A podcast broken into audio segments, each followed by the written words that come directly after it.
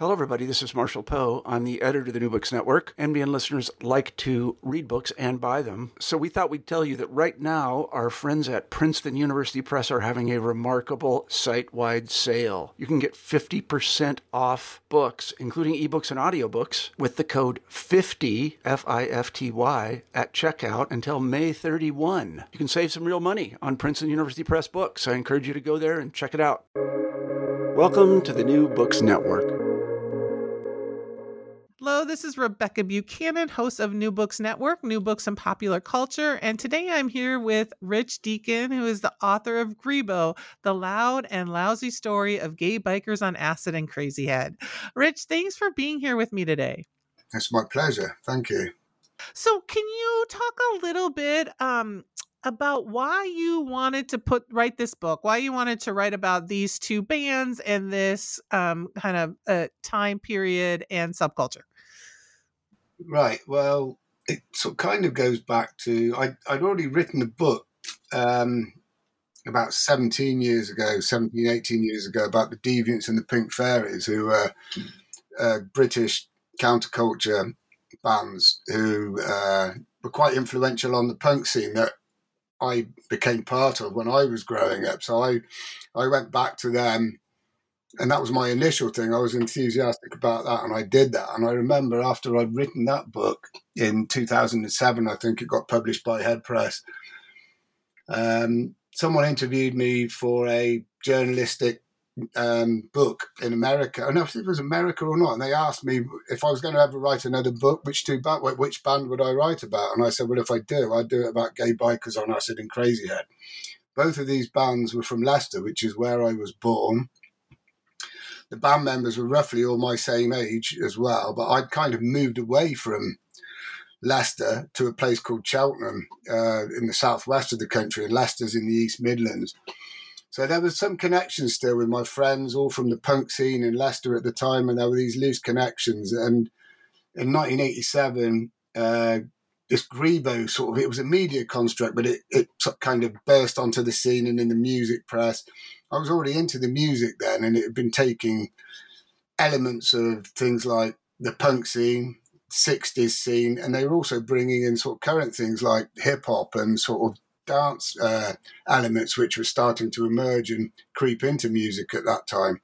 So that's why I said uh, if I was ever going to write another book, I didn't think I was going to, uh, and I, I thought I'd do this one. So yeah.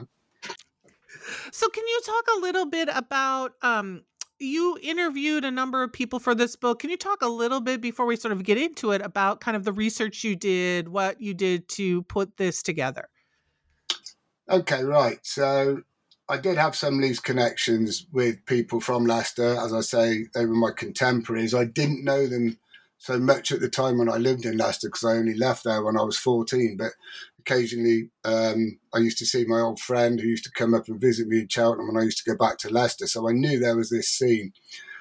So I, uh, and, and by the time I started writing it, since my last book, social media had started becoming more into its own. It was becoming sort of a phenomenon. It was a lot easier to contact people than it ever had been before for when I was even writing the, the Deviants and Pink Fairies book, which is called Keep It Together. So yeah, I kind of just contacted them initially by I think it was MySpace at the time then, that which is now kind of pretty much defunct. I think it's still out there. I think it's mainly just sort of like hanging in the ether with archive material in it. So, but yeah, so I, it, it kind of went from there. And and these people um, out the Gaye Bykers on Acid and crazy head were probably more my age and were perhaps a bit more computer savvy than even the Deviants and the Pink Fairies, who were from the 60s and early 70s. So they'd sort of picked up and run with that. And I did a lot of stuff by um, interviewing via Skype or whatever I was using that. I don't use that so much now. Email, email was good, or actually just interviewing the people in person, going to gigs, meeting them before, or, or yeah, just catching up like that. And you have like, and I just want to say to people that like your book is full of also images. So they gave, I'm going to guess that uh, many of them passed on their photographs because a lot, some are more um, personal photographs, it seems, and more like candid. Um, so you have a lot of like sort of images in, in here as well. Yeah, I mean, again, a lot of the photos were reproduced on the band's own social media pages. So, again, over time, fans have probably, or people who took them at the time, the original photos have reposted, and then they've been reposted, and then they've been reposted. But then they ultimately end up on the, say, like the Gaye Bykers on Acid Facebook page or the Crazy Head Facebook page and they've reshared them and they've obviously ultimately been given permission by the people who took them originally but this you know this is sometimes a thing that comes back oh hang on a minute how come my pictures end up there? And then they say well you know you did say we could use it and social media's come on a long way since then so that's why it's there. But luckily i, I mean most of the those kind of photos have been i've tried tracking down the original uh, photographer or whatever and tried crediting them where possible. But that's how it's come out, yeah. And there have been actual personal photos, as you say, which have come out of their own collection. So they have been willing to share their photos as well for the uh, their own photos rather than the the reshared um, social media ones. Yeah.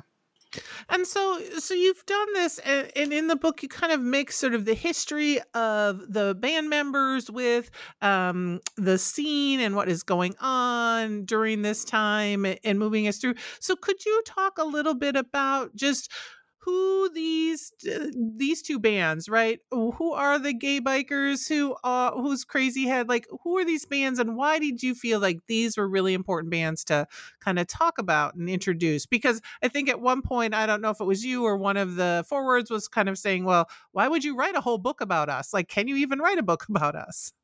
Yeah, well, there, there is that. Yeah, I think that's Mary Byker. I think he said. I, I, think both of them, and Anderson out of Crazy Head might have also possibly said that. Um, but yeah, I mean, as I said, it was it, it was something I was growing up with. At the top, so the previous book I wrote about was something which was years, but well, not years before. I, it was when I was young, and it was a scene that I'd kind of missed, but was very influential on what I was listening to by the mid '80s. I'd been a punk, and then this so-called Grebo scene, I'll come to that at some point anyway, had um, emerged, and this was sort of bringing in all elements of things from the 1960s and early 70s, American rock scenes or the American psychedelic scene and the British rock scene, like bands like Hawkwind, who were also influential on the UK punk scene to some extent. You've got people like John Lydon and who were influenced by Hawkwind, and a lot of the other British bands were Captain Sensible out of the Damned, and sort of Brian James, Tony James out of Generation X as well. So by the mid '80s, I had an older sister who was also a bit more into older music, rock music, and psychedelic. And I'd started rather than just listening into this sort of punk that I was being blinkered by, was opening my mind to it. And it seemed that these Gaye Bykers on Acid and Crazy Head were also delving further back into the um, the roots of where punk came from. So whereas Crazy Head were more of a straightforward rock and roll band who were more garage rock and roll band, you know, influenced perhaps by the 60s sort of garage bands. Gaye Bykers on Acid were more experimental and were probably taking influences from things that were coming out of the US as well at the time, like uh, Butthole Surfers and things like that. But it kind of appealed to me because I was thinking, hold on, yeah, it's, it's not just punk that's out there. We're actually taking this mishmash of things and they're making a kind of new sound. And the Gaye Bykers were also influencing, um, also taking on board a lot of the dance influences, as I think I previously mentioned earlier uh, than hip hop beats. So, I mean, it's kind of evident on some of their earlier records. And there was another band called Pop Will Eat Itself at the time who took all those dance influences on, really picked it up and ran with it. So they really took, took that, whereas the Gaye Bykers probably didn't so much. But that's why I kind of really got into it. And it was also because they were from Leicester. Maybe there was a bit of a hometown sort of connection there, you know, where I was born and came from. So, yeah. And so you mentioned, and you've said this. I'd love for you to um, talk a little bit about Grebo and what Grebo is, and how like this comes out in the book. But also um, for folks listening in America, um, it is probably not a term that we have heard as much as folks in the UK and your area. So can you talk a little bit about Grebo and and what that is and where that came about? Yeah, sure. I mean, I remember the term uh, several years before it became the, term which was applied to bands like Gaye Bykers on Acid, Crazy Head, Pop Will Eat Itself, and Zodiac Mindwarp, and whatever. I remember when I was at school, uh, it was like it, it, did apply to sort of anyone who was like a long haired, greasy haired rocker. You know, these kids at school, like you had punks, skinheads, mods, and all this. And then the rockers in, in the 80s, early 80s, late 70s were called Grebos, you know, when I was at school. And then a guy, there was a journalist called James Brown, who's actually went on to uh, infamy for Loaded magazine. He was an, he was a sounds journalist and then an NME journalist, but he founded the it was called Lads magazine, Loaded, which was um, yeah, it came out in the nineties in the UK.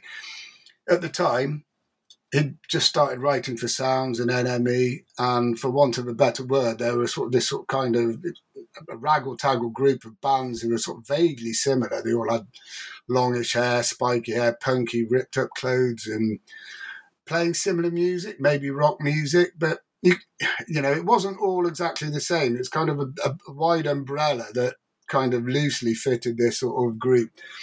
So Grebo, the term itself, um, potentially, not definitively, comes from Grease Boy. So it could be Gree for Grease, Bo for boy, Grebo. So Grease Boys, as I'm going back to, these long haired bikers or rockers. Generally, it used to be a sort of derogative term when I was at school for sort of kids who were too young to have a motorbike or were sort of like long haired rockers without motorbikes. But that's where it came from. And James Brown just took this term and applied it to try and make a new music scene, which he did. And it probably didn't do a lot of the bands the most favours in the long run because anything that's created by the music press as a sort of made up genre can sometimes fall on its ass, as you know. Like, so. yes.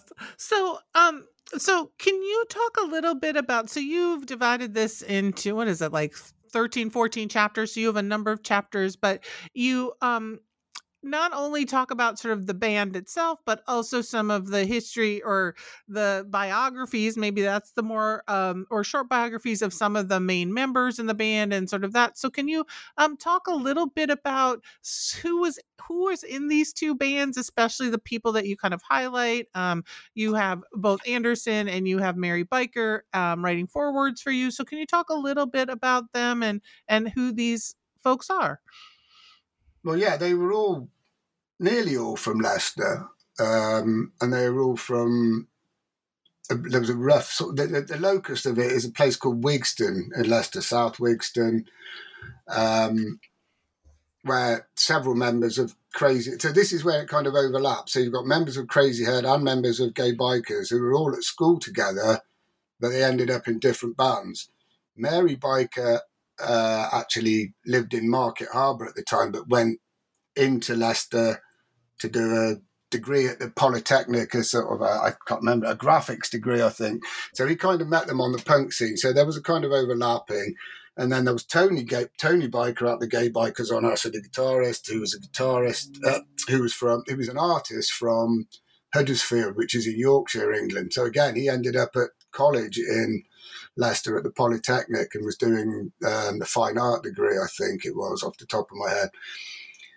Um, but yeah, the, the, members were sort of like so Anderson out of Crazy Head. He lived next door to Robber Byker, who was the bassist of the Gaye Bykers.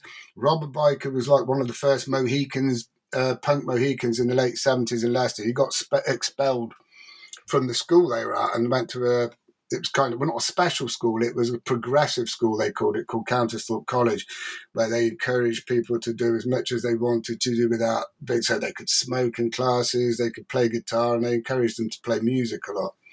So you already had the guitarist out of Crazy Head which is Kev Kev Reverb Kev Bayliss he was there so he met Robert there but they ended up in different bands. But ultimately there was this big scene that they were all on and then they used to do club nights. So some of them used to DJ together, and they went off into their own bands in the end. I mean, I'm just maybe cutting the story a bit short. There was something like the called the Great Red Shark that started off in Leicester, and I think they used to um, do these DJ nights and sort of share the, the decks together and play the music, and then they all yeah they went off and separated and got their own bands together.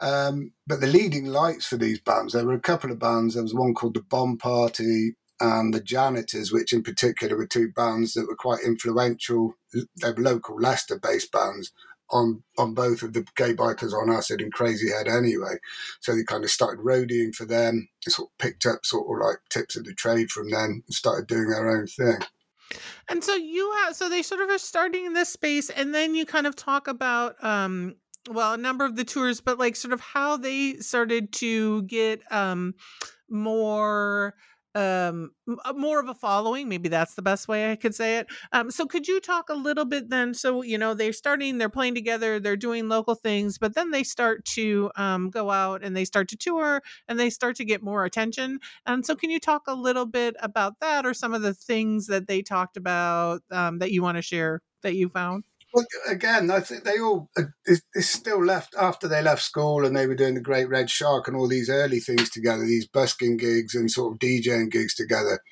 Some of them ended up start, sharing flats together. So there was a big tower block in Leicester called um, Goscote House, which was quite a notorious area in a notorious area called Highfields. And at this point, Mary Byker was actually seeing one of the um, members of the Bomb Party. He was seeing Sarah Corina, and Bomb Party at this point were probably, well, they were they were already being sort of looked at by the music press. So they'd already moved to London, um, and so Mary was with Sarah Corina, but then the Gaye Bykers were getting some interest, so they decided to move down to London. I think Crazyhead actually decided to move to Leicester. But it, I think with the name, I think the name actually probably started attracting interest. And these days, they probably wouldn't be a lot. You know, no one would give them the time of day. I mean, and and it isn't particularly the most sort of great name for a band, but at the time, it, it attracted a lot of attention. And I think for the particular reasons that every it wasn't just there for shock reasons, whatever. They said, you know, this is just basically to confront everyone's fears. They, they, they're, they're scared of gay or gays, homosexuals, whatever. They don't like bikers and they don't like drugs. So it's like confronting all your sort of gay bikers on acid. And um, they actually took the name from a, a, a, Ray Lowry cartoon in the New Musical Express, which was a popular weekly UK music magazine at the time. Um, apparently, at the time, because the cartoonist had a picture of a Hell's Angel on a motorbike with gay bikers on acid on the back of it as well. They just took that and adapted it to sort of say this is what we're confronting. They actually did get quite a lot of um, sort of threats, I think, from certain elements of the, the biking fraternity for you know uh, taking this cartoon and taking the name. But yeah, that's how it came about. Um, and so these bands, and uh, that was one of my uh, other questions I had to for you to talk a little bit about the name because it is this name that um you would remember, right? um so the, you know they're they're sort of playing they're they're doing their thing but they also uh, these bands end up getting signed to major labels right they end up sort of doing some larger touring so can you talk a bit about kind of how that came about how they started to you know and what happened to them as they started to sort of tour larger like i know um at one point uh, the Gaye Bykers toured the U.S. with who was it? Was uh, I'm gonna totally forget Motorhead. It wasn't Motorhead, but they right like they did, they did um they supported Dakota at uh, that was it. Madison Square Gardens on it, but that was just a one-off one, yeah. right, yeah, but like they were, yeah, so they were playing these bigger shows. They both like, right? I think Gaye Bykers signed to Virgin, was it? Like they were signing to sort of more major labels. So can you talk a little bit about that and and what that meant for them and and sort of what happened? Yeah, well, if I uh, if I just backtrack a bit, because probably I should, I probably didn't answer the last question properly because you asked me about you know how did they start first getting the attention of the media and um, yeah, the early gigs they were picked up in London, and then there, there was a label called In Tape, which is Marc Riley. He's a, these days he's a he, well, he was a member of the Fall. You've heard of the Fall, um, Mark E. Smith and the Fall. He used to be in the Fall, and he had his own record um, label. So they were picked up eventually by uh, In Tape, who the janitors, who I said were also sort of mentors of sorts to the Gaye Bykers on Acid and Crazy Head and um, so when when when they got picked up from there, it, it kind of sort of snowballed a bit, and the name they'd already started getting the media attention, and then Virgin uh, got interested. Well, they got a new manager, and there was some sort of media frenzy, and there were several labels that were quite interested, the ma- major labels for the Gaye Bykers on Acid, and they got picked up by Virgin. So Virgin took them on, and then on this initially at the beginning of the Virgin signing, they were sort of whisked off to Madison Square Gardens to support the cult. Um, it was, I think, it was called the New Mu- New Music Seminar, which was I don't know if it's still a regular thing in New York or every year or not. I know they have regular things these days like SW, you know, South by Southwest, whatever. And but yeah, it was kind of one of those things. So yeah, that was uh, quite a big experience, a big experience for them. And I think I mentioned that somewhere, and well, I do mention it definitely in the book. Crazyhead, on the other hand, um, were picked up by Food Records, who were famous for eventually going on to sign Blur and becoming famous for bands like that. And um, yeah, they, they they they picked that up. They did a couple of singles initially, and then again, it was like once they were initially signed to these sort of lower or independent labels, there was more of a major frenzy, and Blur were actually bought out by Parlophone, which is subsidiary of EMI. So they actually became on a big label for a time. But unfortunately, neither of them really lived up to the expectations that the majors expected them to do. So Right. And it's sort of then they kind of fit into, like you mentioned Blur and the cults. And I think, and you mentioned Pop Will Eat Itself. We also, I think Jesus Jones comes up somewhere in here. So they also all fit into that sort of, um, that that wave of British music coming over um, that I think some of those bands uh, have more of a name than both Crazy Head or here in the United States, right? Than Crazy Head and Gaye Bykers. But so can you talk a little bit about maybe how they were I don't know, different or their relationship to some of those other bands that in the States at least got some more airplay and like you said, maybe lived up to the hype of them? Well, I, the cult had already kind of made the name for themselves and they'd already turned into some sort of the cult funnily enough were kind of not lumped in but were associated with this grebe the whole grebo scene that as it was named at the time and, and came to be known as because they had that rock thing and they'd previously been punks anyway.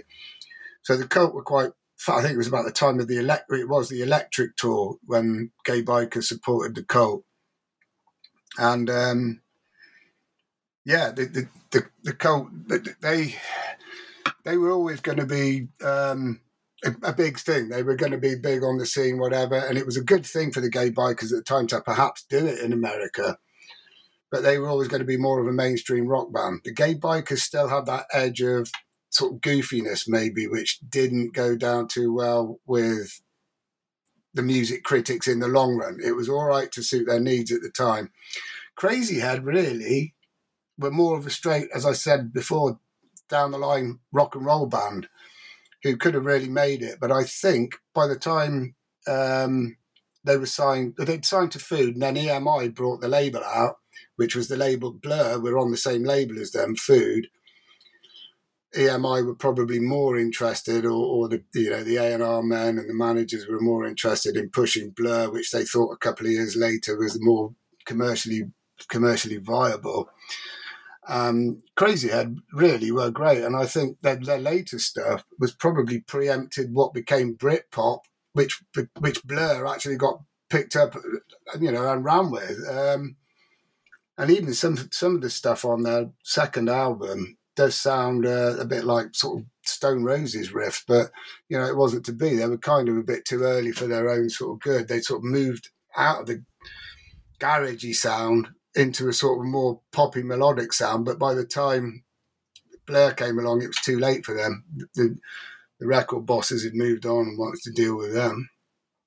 Well, yeah, and one thing I think you mentioned, um, like sort of by 1990 coming out of the UK, it was like all Manchester, right? You mentioned the Stone Roses too, like so. Was that Manchester sound, and do you think like that was kind of the the death of Grebo, right? The death of this kind of like, or was there this? I mean, this at least more attention being played to what was happening out of Manchester, what was going right. We and, and the groups that were coming out then in the you know early '90s. I guess I'm thinking, you know, even Inspiral Carpets and, and this kind of thing. That was, and yes, and like- all of I that. do, Mhm. I do. It was very strange at that time because there was so much coming out. I mean, the dance scene was coming up, ecstasy was coming in, the Gaye Bykers on Acid and all were. I mean, they were probably into acid and speed anyway, but ecstasy was coming in in Britain. Certainly, it was like the second summer of love was 1988. Gaye Bykers on Acid and Crazy Head had kind of peaked in 87 they were still around in 88 crazy head's first album wasn't until end of 88 but there was that thing. So the manchester scene which was picking up more or crossing over more with the dance sort of vibe was definitely becoming more popular. And i mean pop will eat itself definitely picked up even though they were more of a rock band at the same time that Gaye Bykers were initially in crazy head they definitely picked up on the hip hop thing and took it and ran with it more than the Gaye Bykers did at the time. Um, Gaye Bykers did definitely go into that in the later album, uh, the last album, Pernicious Nonsense, as they, they named themselves PFX on that, was definitely quite dance orientated and hip hop orientated, but it was probably a bit too late. Um, they did have an EP called Space S P A C E, and that was you know very much down with the sort of dance scene of the time. But you're right, and also with regards, um, grunge also started making an appearance. So it was kind of like the British bands, which were like Gaye Bykers and Crazy Head, and other bands on the the smaller bands on the Grebo scene, started being overtaken by the uh, American grunge bands from Seattle, and that kind of also sort of I wouldn't say swept them under the carpet, but you know overtook it. I mean, they had been referred to prior to grunge was named grunge. The American grunge scene, there are press references saying this is really grungy. So it was, yeah, they were kind of a UK grunge scene that got superseded by the American grunge scene.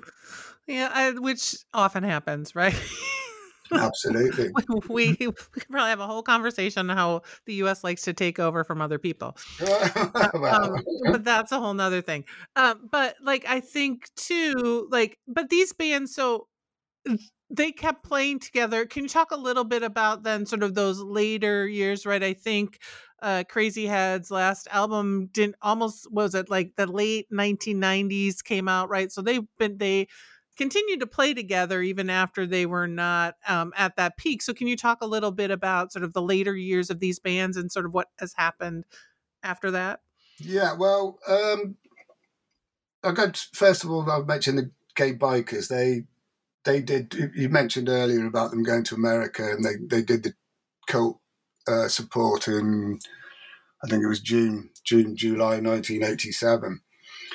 Um, early April 1988, they did a headlining tour. They were still on Virgin at this time.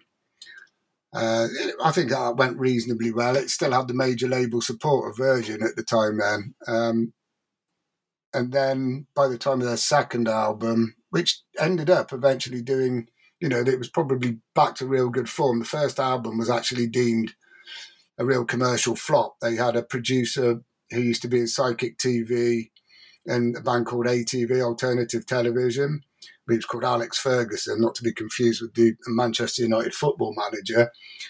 But I mean, I, I look back on that album and think it's good. Um, a lot of the band don't like it; they think it was overproduced. But and it, it was a commercial flop anyway. So by the time of the second album, Virgin had lost interest with them.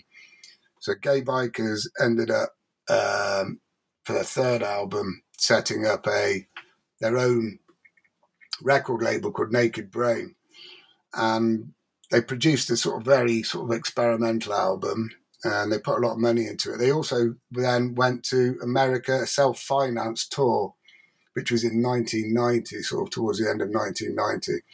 And they met. Uh, they actually met Butthole Surfers. They decided to drop in on them on their tour over when they were in Texas to see them, and they licensed a Butthole Surfers record. Um, but it wasn't Butthole Surfers. It was uh, what was it called? It was the uh, it was kind of basically a, a techno electro record uh, that they'd done. So they released it on their Naked Brain. But they got back to the UK, did another tour, and I think the the excesses of that last American tour kind of took it out on him, especially Robber Byker, he said, and you know, he was just burnt out. They did a gig in London in December 1990, and Robert's bass got nicked from backstage, and he said, "That's it, I've had enough. I'm not doing anymore." That was so that kind of signaled the end of the Gaye Bykers as such as a band for many years. Um, Crazyhead also on a similar timeline, um, probably split about the same time in December. The original lineup, so the ba- bass player Porkbeast left, and then I think a few weeks or so later into the new year, they got someone called Christine Wigmore in, um, and she played bass for several years, and so they did carry on, and they were doing a lot of um, self-made recordings still in Leicester then. Then they got someone called Pete Creed in in the mid '90s. But I mean, those glory days of you know being fated by the music press and getting front covers and interviews had, had long gone. But they carried on, and I think they yeah they did an, another album in the late '90s. I think 19, 1998, and then Anderson, the singer, he went over to he moved over to Cambodia as teaching English as a foreign language, and he was there for several years. So yeah, that was it. But the Gaye Bykers never played again as the Gaye Bykers until about ooh, six six or seven years ago um, or more. Mary Byker went on to become probably the most sort of successful one musically at the time. He went into a band called Pigface Industrial sort of super group as they called it, and band uh, Apollo 440 who had quite a number of UK quite high chart hits. Uh, yeah, sort of various things like that. But that was it. Right. And so you have these um you, you mentioned that it was like because it's like what 2016, 2017 where these bands could kind of reunite. Can you talk a little bit about um the Indie Daze um and eh, because I think I could be wrong. Is that the first place they sort of the Gaye Bykers reunited was that Indie Daze? Um, in the UK, I, thought, it was that tour. They did it. It was a few days before that. So I mean, in some ways it was easier to rehearse because even though when you're on the other side of the world. So Tony Byker's over in Japan. He's been living in Tokyo for some years. Uh, Mary at one point was living. Mary Byker, the singer, was living in Brazil, but he'd moved back to the UK by this time. And he, funnily enough, he's also been the, the lead singer of Pop Will Eat Itself for twenty odd years or whatever now, or getting on for twenty years. So um, yeah, they got back together, and they, it was only a sort of a smallish tour, and I, I think it culminated in the Indie Daze tour, as you say, a, town and country club, as it used to be called, or the O2 Forum, as it's called now in London, which is quite a big venue. And that that was really good. Yeah, that was a good tour. I saw them a couple of times on that tour. They, they weren't huge venues, but they were sort of well received, and, and it went down well. Um, but yeah, I think they were trying to, you know, just relearning the parts as well as they could on different parts of the world or different parts of the country and got together for a week's rehearsals before and just got on with it. And I think the, the Crazyhead reunion, which ended up in Indie Daze the year after, uh, came about as a result of that, one of the members of Crazyhead, well, a couple of them might have been there, one of them spoke to the promoter of the Indie Daze in 1980s, I can't remember what year it was, the one that Gaye Bykers played at, and suggested they play. So they got back together and, yeah, they did a tour the next year. And funnily enough, both bands are still now re- doing gigs every year. So one of Crazyhead is living in Turkey, but he comes back every year at the end of the summer and he'll be joining them in a few weeks' time to play some gigs in the UK. And Gaye Bykers on Acid are playing at the Rebellion Festival. They've been invited to play there, which is, I don't know if you know, it's like one of the biggest annual punk festivals in the UK. So they're, it's like, it's the punk festival, but it's kind of quite diverse. So you, you get a lot of bands invited on. You've got a broad spectrum of punk type music. So they're playing that. And they're playing several more dates each as well. So you have like you have like decades of history and stories here um in your book. Are there ones that are there any stories or um things that you wrote about that really stand out to you or you you know that you're like this is this was a really whether it was a great story or not, but this was a you know a story you want people to know about or hear about? Uh, yeah, there are. There are some that I'm not allowed to tell as well.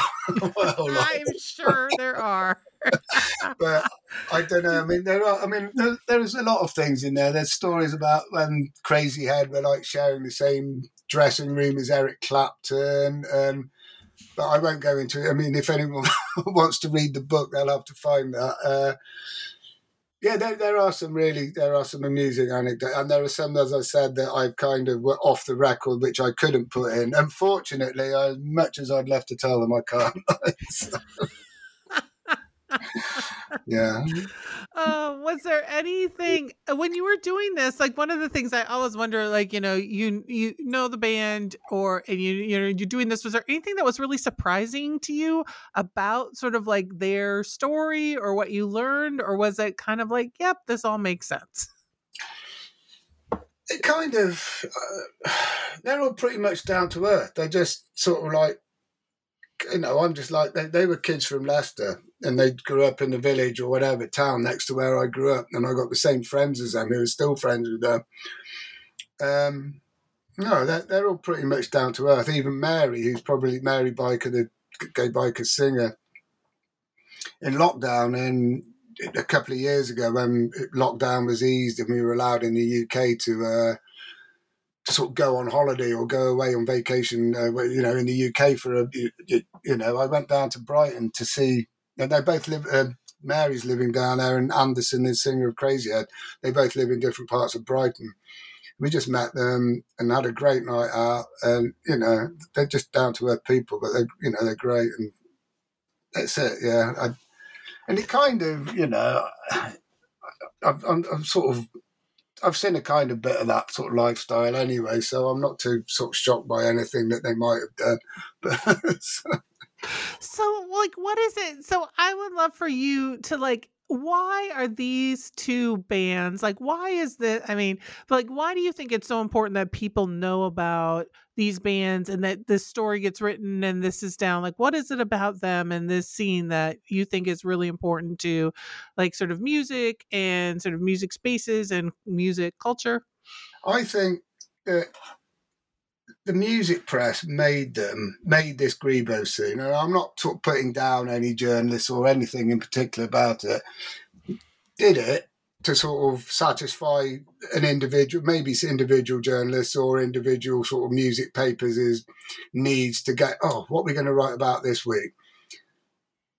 And they did, but then they dropped these sort of scenes as soon as they think, oh, we can't do anything more with them. And, but there was more to it than that. And the Gaye Bykers are very intelligent, but as our Crazyhead, they may, you know, the name may not come across as sort of particularly sort of cerebral to a lot of people, but they're all very intelligent and they did have the sort of an agenda. The Gaye Bykers were different to Crazyhead, as I say, in the fact that they were more experimental, more mischief makers, more like the merry pranksters of the scene and Crazyhead were more like the straightforward rock and rollers, but with a sort of acid garage bent. But they, you know, it, it's, it's Grebo now just seems to be this minor foot, footnote that's been lost, and I and I do think that okay, it's a media constructed thing, but the bands that were lumped under it possibly didn't all benefit from the fact that they were put under it when the media whiplash came or the media backlash came. So they still need to be sort of not acknowledged because there was some great stuff out there. The music was great. Gaye Bykers combined some great sort of experimental stuff, taking on punk, sort of, as I say, dance music and sort of hip hoppy styles and whatever. And it it just doesn't deserve to be just forgotten because it was a sort of thing that was in favour for 18 months at the most and then just sort of forgotten. You know, you know, keep the name out there. So do you think um is there talk from any of them about I think in somewhere uh in my reading reading your book there was a mention of like finding a lot of like unreleased recordings and that kind of thing. Do you think they're going to come like anyone's going to put this together? They're going to come out with a compilation of some of the old stuff? Like are they working or are they I- just sort of touring? I think the Gaye Bykers, well, the Gaye Bykers have re- recorded, um, and that was again just before the pandemic. They'd started recording new material and they released a sort of self-release single. Um, it must have been just before, yeah, it must have been probably February, March 2020 or so. So they did start doing new stuff. Um, and Crazyhead apparently have got quite a lot of archival material, which still I think I wrote at the end of the book, which was two or three years ago, still hasn't seen the light of day. But they have got a lot of archival material because I think um, Kev out of Crazyhead was also working at recording studios in Leicester at the time, so they had the opportunity to go in there and do that. There was an album of sort of cover versions that they recorded, and it was also it was actually reviewed in a monthly British music magazine at the time. So you were having cover versions of things like I think it was Michael Jackson song and various sort of like but it was obviously some of it's going to be tongue in cheek. But that never actually saw the light of day in the end, even though it was released, re- reviewed in a monthly, you know, an actual national. So, you know, who knows? One day that might all come out. But there are a few tracks out there that have seen the light of day, and they're pretty good off there as well. Like, so. hmm Which is awesome, right? Like, how do you get the music and promote it and get it out there? So, so um, I will ask you my final question. So, as I've talked to you for a while about this, like, is there anything else you're working on now that you want to talk about, either um, with this book or with the new project, or like self promotion? What's your what's going on right now? well, I, I should say I'm, I am going to be. Rev- I've just right. This is a Gaye Bykers on acid and Crazyhead and Zodiac Mindwarp collaboration. They've got there's a band called Thrill City. I went up to, uh, went up to Leicester on Saturday to see the band. So uh, so you've got Robber Byker on bass out of out of Gaye Bykers on acid. You've got Rob Vom, the drummer, out of Crazyhead on drums. And you've got Cobalt Stargazer out of Zodiac Mindwarp and the Love Reaction on guitar. And you've got a young singer who they've got uh, called Aiden Houston on vocals. So they've kind of gone back to this 1970s sort of some aspects Southern boogie type of rock. Uh, so I went up for that, and yeah, that was great. The only thing was the weather was absolutely diabolical here, so I don't think the weather was great for the turnout. Tom Jones was playing around at the cricket ground round the corner, but I don't think Tom Jones would have affected the you know.